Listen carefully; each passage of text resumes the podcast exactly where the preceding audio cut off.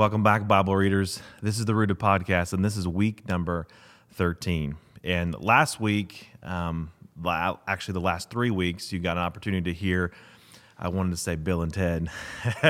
it was an excellent adventure. it definitely was. Um, Bill and Tim got a chance to go through uh, the life of Joseph, uh, Genesis chapter 37 to 50 they got a chance to talk about a lot of different things from Joseph and his life, and I hope you enjoyed that. Hope you enjoyed some of the comparisons that were made between Jesus and Joseph. And so they got a chance to do that for about three weeks. And now, these next two weeks, we're going to be doing some uh, looking over the reading that leading up to Easter. So, for these next two weeks, uh, the reading this week will lead up to Easter. Then the reading next week will cover Easter after. So that's kind of where we're headed uh, for today's podcast. Um, I brought some materials as well. I just wanted to show you a few things before we get started. This is a great book, by the way, um, and I'd encourage purchasing this book. This is a great book. It's called The Final Days of Jesus. Uh, it's a short little book, it's an easy read, uh, done by some great authors. But if you're looking for something, um, for the Passion Week. Um, this is a great book to pick up. And then we've talked about this at times uh, here and there, uh, a harmony of the Gospels, because we're going to talk about the Gospels today. And this is a great book to pick up. This is called Christ Chronological. Uh, it's done by Christian Standard Bible. You can pick up a lot of different kinds of these harmonies of the Gospels, but this is a more recent one. And so, if you're going through the life of Christ or looking at some details like we're going to do today, sometimes it's good to pick up a harmony so that you can see how all four gospel writers talk about that event. Because sometimes they don't talk about it or other ones do. And picking up a harmony like that will help you. And I'm sure that there's resources and things like that online, but it's always nice to have a book, I think, uh, to go to. So today we've got um, some reading related to the Passion Week, and I've tried to orient it so that the reading that you'll do each day Monday, Tuesday, Wednesday, Thursday, Friday, and Saturday is related to the events that happened on those days of the Passion Week. So that's kind of where we're at, and we're going to start today in Matthew uh, 21. And but before we start, one other thing too, I have to mention this the Wednesday's reading. So if you look at the reading for Wednesday, there was there was a I made a mistake. It shouldn't be Luke 13, 1 through 37. It should be Mark, okay? So it should say Mark 13, 1 through 37. Now, if you want to read the Luke passage too, go, go right ahead and read the passage, but it should say Mark uh, 13, 1 through 37. And I'll, I'll reference that when we get to uh, when we get to Tuesday as well. But let's start with uh, Monday. And Monday, I've got listed here Matthew chapter 21. And I've got Matt McClay with me here. So that's a good segue, Matt. Matt, this is a familiar passage here about the triumphal entry in uh, Matthew 21. And uh, I think this is the probably the classic passage that we all go to and read, maybe when we're reading. Um, through for the Passion Week, and and what are some of the things that you get from this passage? Is there something that sticks out to you? And I know we've read this so many times before in our ministries, and and probably I know I read this passage a lot as it comes up to Easter. But Absolutely. is there something specific here, maybe that's grabbed your attention it's this the, time? It's the Palm Sunday lesson. Yeah. For you back in the old days with Sunday school, yep. yeah, we'd always have this this lesson. But it, this reading, and I think all the readings that we're going to look at this week, yeah, primarily they're historical. They yeah. detail historical accounts, and, and and and we know that these events happen. But when we look into it and we see we, we see the characters, we see we see Jesus, we see his yeah. disciples, we see the crowds, we see the the people who are crucifying Jesus. We also not only see how Jesus died, but even in that story of the events leading up to the crucifixion and the crucifixion, it's, it's kind of a microcosm of the reason that Jesus had to come and die. And yeah. in this this first section of reading here in Matthew 21, you know, we see the crowd that, that's worshiping Jesus or they're praising Jesus, but they really don't truly understand who Jesus is and, and why they're why they're worshiping him. I have underlined verse 10 of chapter 21 when he okay. entered Jerusalem, the whole city, yeah, they're praising Jesus, and it says they were stirred up so there's a commotion, there's a clamor. They were saying, Who is this? Yeah. So the question, what the, the the reason they were stirred up was not because they realized that Jesus was the Messiah. It was because someone was coming into the city that had a bit of a following. They wanted to know who he was. If you read the reaction, the crowd says, This is the prophet Jesus, Nazareth of Galilee. And we know Jesus was a prophet, but yeah. he was so much more than a prophet. He was the Messiah. He was the Son of God. And that's and that's what they constantly thought that he was a prophet. And they did give him the royal red carpet treatment, I guess you might say, Yeah. rolling out the palm branches, and the palm branches kind of signifying that somebody special was coming. But yeah, I agree. I don't know if they really understood um, uh, that Jesus was proclaiming to be the Messiah, the King. Like you say, I think most people probably imagined him to be a good prophet, or not a good prophet, a good teacher, a prophet. And so they were accepting of that because the whole Old Testament is filled with prophets. So I wouldn't see any, any issue there. But going from prophet to Messiah is a big step.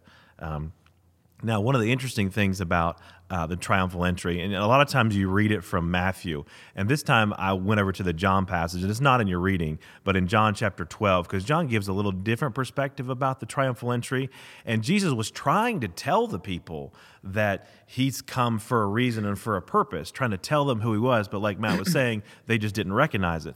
But over in John chapter 12, and I want to read verse uh, 27 to you um, because he's come into Jerusalem. This is the triumphal entry in John chapter 12, verse 27. It says this Jesus says, Now my soul is deeply troubled. Should I pray, Father, save me from this hour? But this is the very reason that I came. He says, Father, bring glory to your name. Then a voice spoke from heaven. I have already brought glory to my name, and I will do so again. And when the crowd heard this voice, some thought it was thunder, while others declared an angel had spoken. Then Jesus said to them, This voice was for your benefit, not for mine. The time for judging this world has come.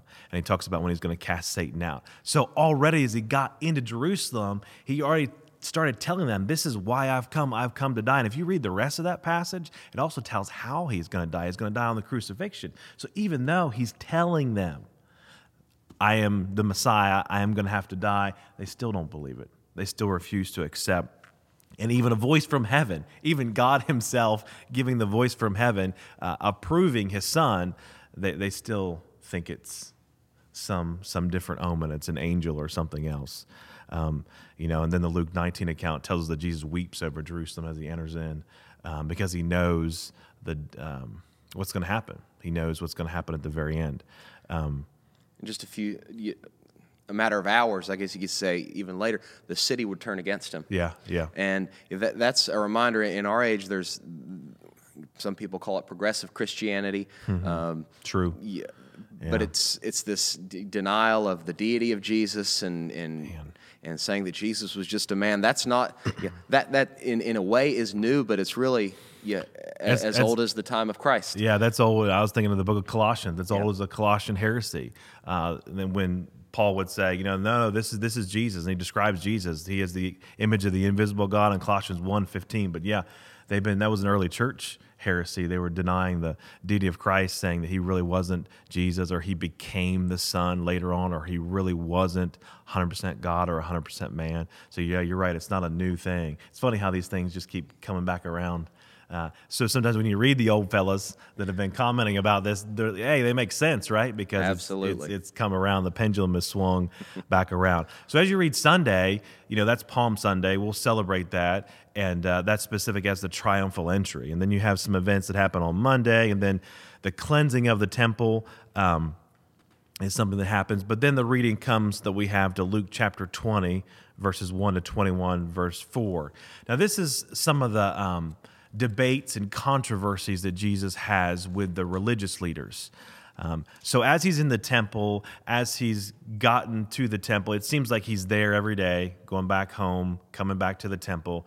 Now he has some interactions, or we call them debates, I guess, with the Pharisees, with the religious leaders. There's actually four different debates if you were to look, but I think Luke only tells us about three specific debates that are given here. Um, and it just goes to show you that the, the religious leaders, again, are the ones that were causing the most frustration, the most constant. They were attacking Jesus. You don't hear about the crowds attacking Jesus. You hear about them wanting to heal them or wanting to uh, uh, be places so Jesus could teach and uh, things like that. But you don't hear a lot about the crowd attacking Jesus. It's all these religious leaders uh, that were attacking Jesus. So, and I think it's interesting as you read through that that section in Matthew 20, or excuse me, in Luke 20 you find out the different groupings get together. Like one of the groupings that was kind of weird, it talked about the Pharisees and the Herodians. Like I wonder what kind of grouping that was because these are guys who are like completely opposite. The Herodians uh, followed whatever Herod did, and the Pharisees wanted to be separate from the Roman government, but yet they come together for a common enemy. Um, to try to to try to find ways to get Jesus to say things that are not appropriate. Now, I have a favorite one of these that I'll talk about, but I wanted to give you a, a chance. Is, is, there something from this passage that maybe stuck out? Um, that you want to highlight? Well, it's interesting, and, and, and if you were to get a chronological Bible or, or something that, that highlights Jesus' ministry chronologically, it's interesting to see how in, the increasing level of the, the Pharisees and the religious leaders being desperate in the way that they challenge Jesus' authority. That's a good point. Uh, and, and this is almost the last ditch effort. You can almost, if you read it and you, you read the whole passage, you can almost sense the desperation in their voices because Jesus you had an itinerant ministry. He'd come in and out of Jerusalem, but this time, you know, this Passover season, he enters to this throng of, of, of praise and, and adulation, and you, you can sense their de- they, they think they're going to lose they're going to lose control real quick if they if they can't publicly embarrass him or catch him in mm. one of mm. these trick questions. So, like you said, he, it's it's almost like waves of different religious groups take their shot at it. And, and you, you almost wonder if, if, what, if they're thinking, well, the Herodians think, well, if, if we can catch Jesus, you know, we'll be the ones that, that got him.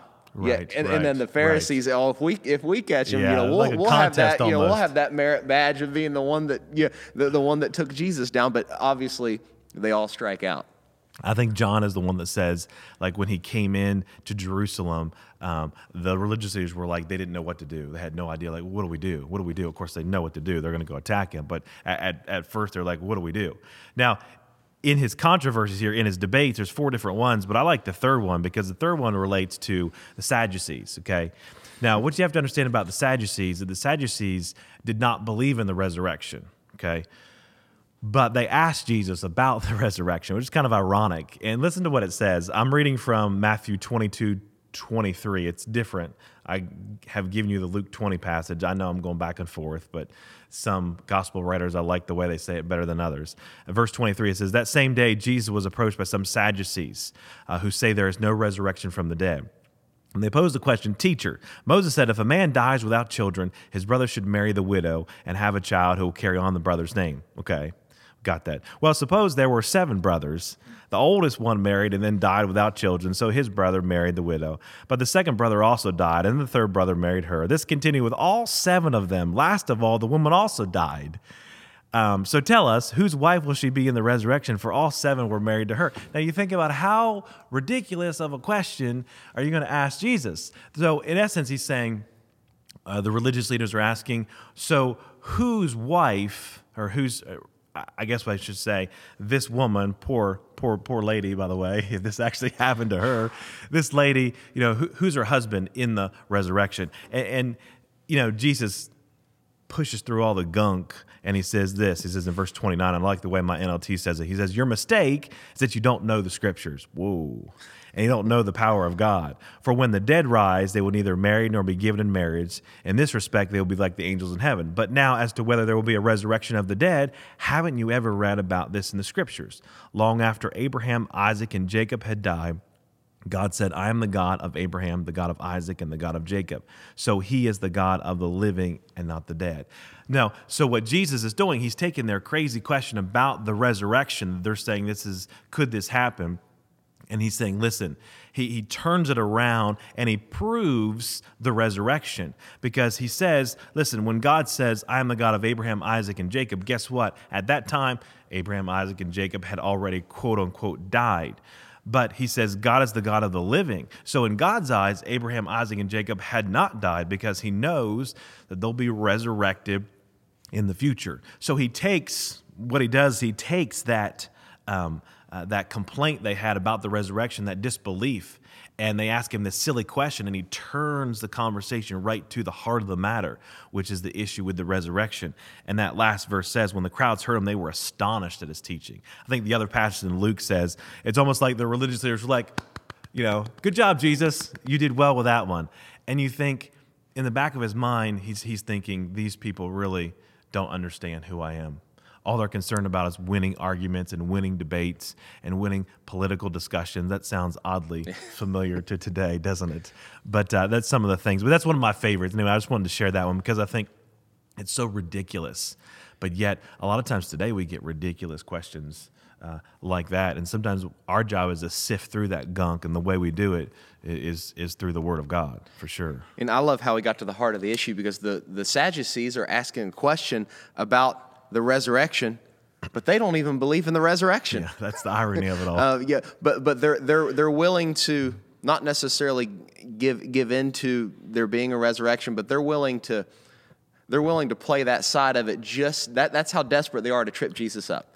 Um, that they're asking questions about about the resurrection, and Jesus is like you said, Jesus' answer cuts through all that gunk because the Sadducees had been influenced by um, yeah, the Greek thought, the Hellenism, mm-hmm. which yep. a, a, lot of them would believe that the Greeks believed that you there you became sons of, of God, you became almost a deity in and of yourself yeah. during your life on earth, and there was nothing after that. Yeah. And Jesus not only points them to that the resurrection is scriptural, but to that after the resurrection, we become we become he says here equal to angels and sons of god yeah. after the resurrection. So he he critiques both of the with just a few sent- sentences. Yeah he has this way of just cutting through it. That that's what yeah. i love about his his words. It's just you answer five questions with just one statement. He does uh, indirectly. He directly answers one question while he's answering four other questions indirectly.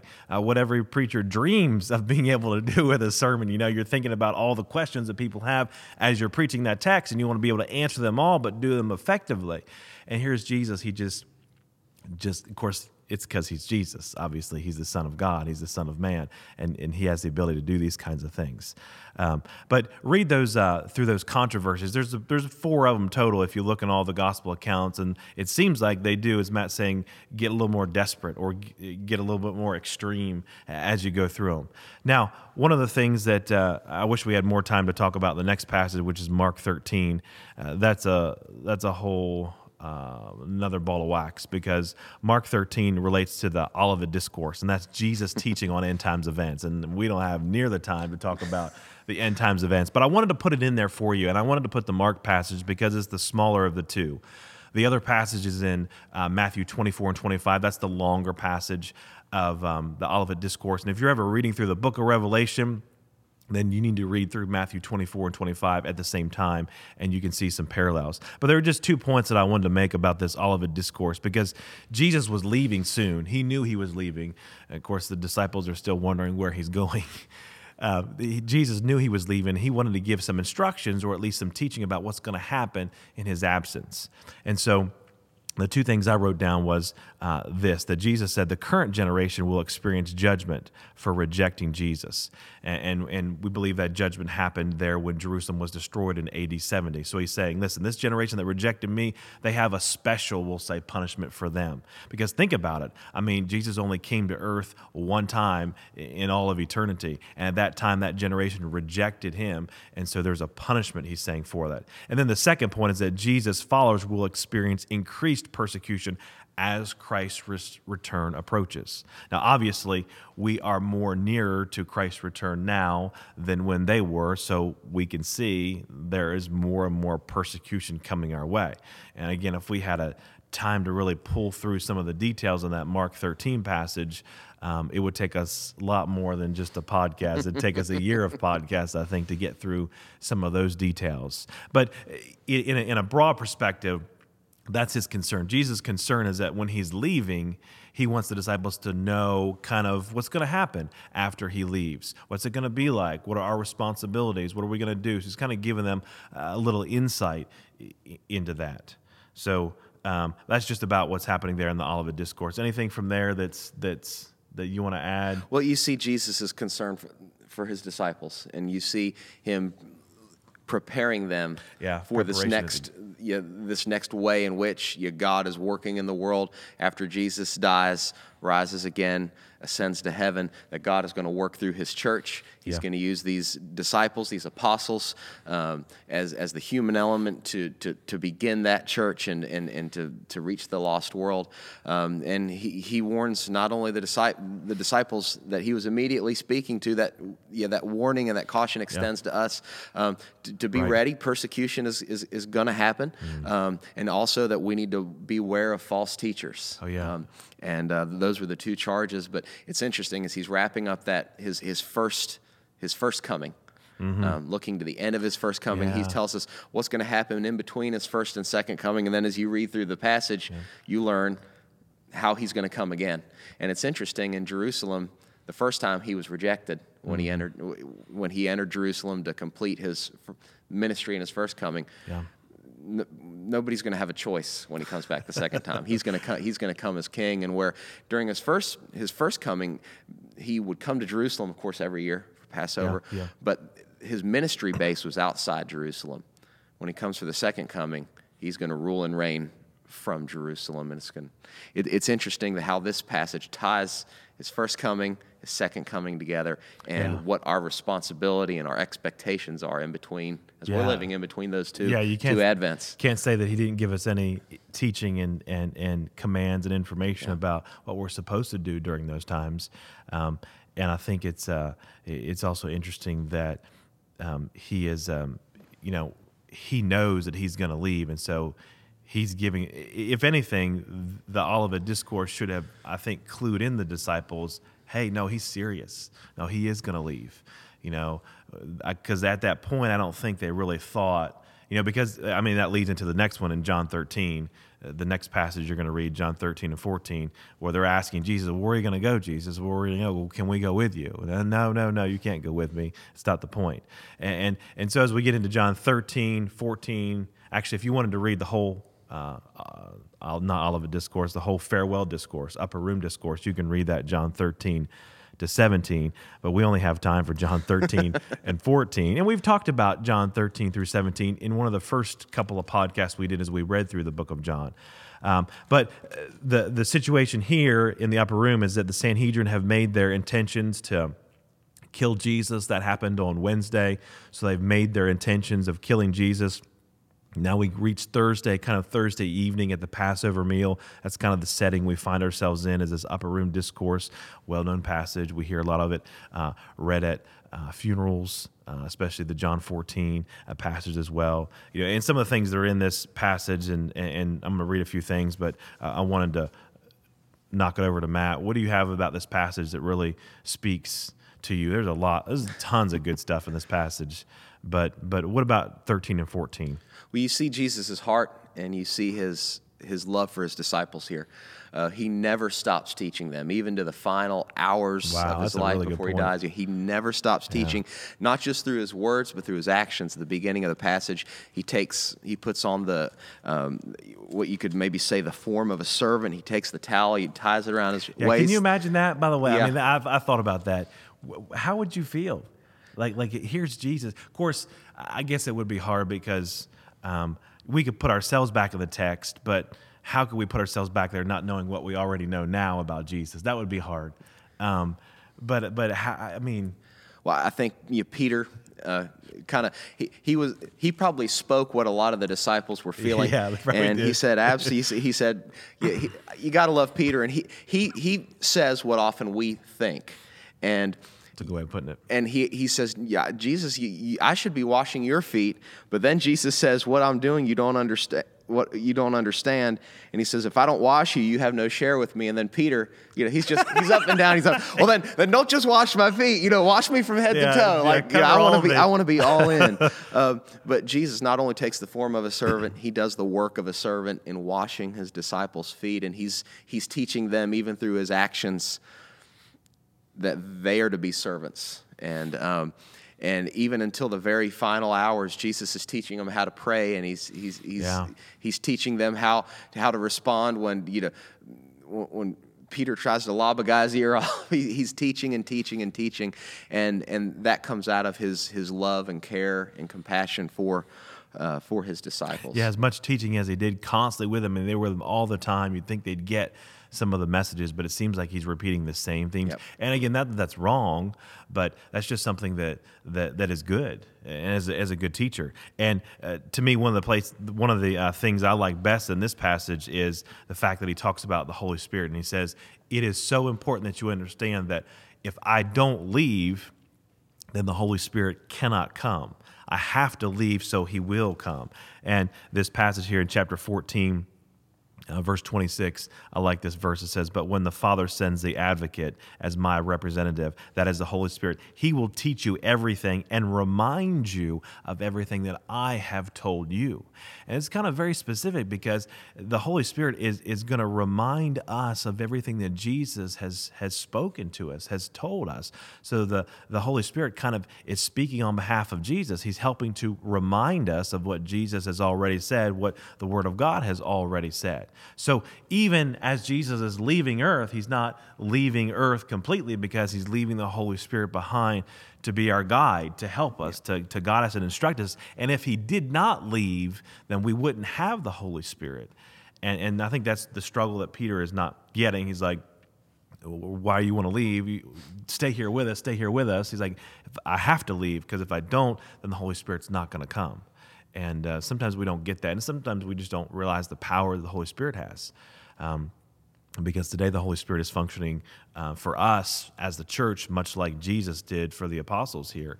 Uh, during his, his passion week and in, in, in, his ministry there he was the holy spirit for them we'll say but yeah. but and immediately with that promise that jesus made to his disciples that he'd bring um, to, to their remembrance everything that he had taught yeah, there's an application for us as, as the Holy Spirit yeah, teaches us through our reading of God's Word. Yeah. There's immediate, an immediate, almost immediate application for these disciples because we think, well, how did how did John remember all these details about Jesus? You know, years later, know, when writing the, the Gospel of John, it's because he wasn't only relying on his his brain which would be good because I, I forget a lot of things.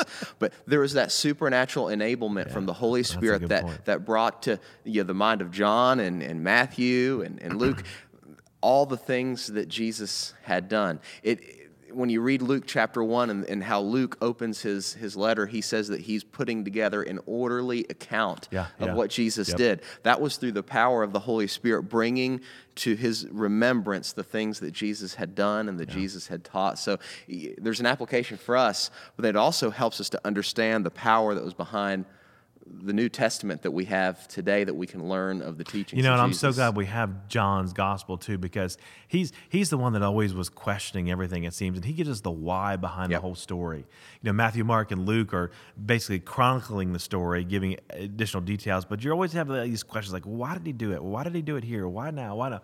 And John comes along and lays it out and said, this is why, because Jesus did it this way, and, and he really puts a better understanding. Can you imagine if we didn't have the Gospel of John?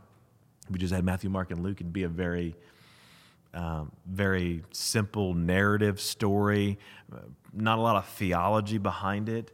Uh, so I'm thankful for John and for John's gospel, um, again, written probably 30 years later after all these other gospel writers had already written. He's reflecting back. There's a lot to be said about someone in their old age who sits back and reflects on their life and shows you what's important and what's not important. And I think we need to key in on that when we talk about John. Well, the last section is um, Matthew. It's split up into two uh, two days. Um, Matthew 26, 36 through Matthew 27, 66. And uh, this is, uh, again, a, a, rather large portion. This starts with the Garden Gethsemane and the betrayal. Then you've got the three, excuse me, the six trials that happened three Jewish trials and then three Roman trials. And again, if you were to read a chronology, you'd find them all there. Um, and, and, it goes right in and talks about all those, the crucifixion. Uh, so you'll have reading from that. Is there anything from that larger passage? We only have a few minutes left, I know. Um, is there anything from that larger passage that, that you want to highlight? Anything specific? Well, specifically um, in Matthew 26, you see the human side of Jesus, Jesus being mm-hmm. being God yeah. and man, and, and you see Jesus being God, knowing, foreknowing all of the all of the suffering oh, yeah. that he that mm. that he, would be subject to, and then the human side of that is dealing with the emotions that would come with that amount of suffering. so when Jesus in verse 36 of excuse me, verse 38 of chapter 20, 26, he says, My soul is very sorrowful, mm. even to death. Um, you, we, we, we see the sorrow of Jesus even before he died on the cross. And, and when in Hebrews it says that we have a high priest who is. Yeah. Who is able to sympathize with us? Um, we see that Jesus has gone through some of the deepest sorrow. Mm So even during his death, we see how, how Jesus can sympathize with us when we go through times of sorrow. Um, and it, it's not a cold, detached, empathetic, I feel bad for you when Jesus sees us going through difficult times. Um, Jesus has, has walked the same path uh, that we have. And he knew what was coming. And, and I love that relationship that he plays on with the Father. And he says, Father, is there any way we can do this differently? Is there any way I don't have to be on a cross and be separated from you for, for uh, where you turn your back on me? Is there any way else? But he says, nevertheless, you know, that's part of your plan. That's part of your plan. And even at the very end, Jesus is still following God's plan, even though he may not understand all of it, if we could actually say that about the Trinity. Um, even if he may not understand all of it, but yet he's following through with it. And, and that's a good lesson for us as well, because a lot of times we don't understand why God's doing something in our life, but we still have a responsibility to follow Him. We still have a responsibility to be faithful to Him and be loyal to Him. Now, the last little bit of reading that you'll get is on Saturday, and it's just a brief little section of Matthew. And, and, I think really it's the only thing that happened on Saturday of the Passion Week, where the guards are. Um, um, well, I'll read it to you here because we just have a few minutes left. Matthew 27. Um, 62. It has, it's a long chapter, 62. It says, The next day on the Sabbath, the leading priests and Pharisees went to see Pilate. And they told him, Sir, we remember that that deceiver once said that while he was still alive, after three days I will rise from the dead. So we request that you seal the tomb until the third day. This will prevent the disciples from coming and stealing his body and then telling everyone he was raised from the dead. If that happens, we'll be worse off or excuse me, will be worse off than we were at first. Again, they're constantly worried about themselves. So selfish. Pilate replied, Take the guards and secure it the best you can. So they sealed the tomb and posted guards to protect it. So they actually helped prove the authenticity of the resurrection. Because again, they were worried the disciples were going to come steal the body of Jesus, and then they were going to say, Oh, he has resurrected when, he, when they knew he actually stole the body. So they placed guards at the tomb. So they help seal the authenticity because you can't get through the guards. The guards are protecting Jesus, protecting his body so that his body will be resurrected. And I think it's kind of ironic here, you know, it seems like they really did believe that Jesus would do what he says because they were they were willing to put their faith in it. They were willing to the, to put their money where their mouth is. And, and, and there there are skeptics that when they're talking about Jesus' resurrection and they're trying to make arguments against Jesus' yeah. resurrection, this is one of the primary arguments that they would make is that Jesus' body was stolen, as if they've exactly. come across a new a, a new perspective on on how this could have happened. Right. But this was the right. concern yep. before Jesus was even buried. Exactly. Was that was that someone would, would would would steal his body so the weight of the Roman Empire you was dedicated to securing Jesus's body. Uh, you think about it that way, man. I yeah. mean, I mean, yeah, it's what happened. I mean, they were dedicated to keeping his body safe, but yet you look at these religious leaders, and and they were willing. So I almost think that did, did they really believe? Because I mean, here they're putting their money where their mouth is. They're saying, "Hey, he said after three days he's going to rise again. We need to make sure he does it." As if you're going to stop the supernatural resurrection of Jesus. But nonetheless, they still try. Uh, you know, and, and I look at that and I say, maybe some of them really did believe. Maybe they just didn't want to make that profession at the time. We know later on in the book of Acts that a lot of priests and a lot of religious leaders do accept Christ. We kind of get this idea that they all hated him and none of them accepted him, but some of them did. But here at the very end, I'm, I'm, I'm wondering did, did, some of them really believe because they were willing enough to put their, uh, uh, to ask, and what an ask, you know, what an ask for the Roman government, hey, post guard checks. We're not sure if this guy's going to rise again from the grave. That's a good question. It's almost as if they're saying we wouldn't put anything past him. yeah. This is and, true. Uh, this is true. Um, this is true. It's easy for us knowing the end of the story. Um, but you know, we, we, think about during this time the disciples were were mm. holed away. Um, they didn't know what to do next. Um, they, I wonder if they were thinking maybe Jesus, when he was t- talking about rising again, maybe that was another one of his parables did he really mean that? Did he really Maybe mean so. that literally? Yeah. So you, you have this time of uncertainty, and then on Sunday, yeah, everything changes. Yeah, Saturday must have been a really emotional filled day. Um, but Sunday's coming.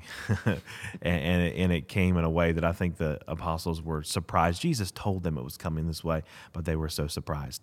Now, next week's reading, you'll actually read some things. You'll actually read a passage on Easter. It's actually from Isaiah. So, next week's readings, we'll have a full week of readings as we talk about resurrection all the way through till what happens after the resurrection and ascension, and the church starts in the book of Acts. So, that's for next week.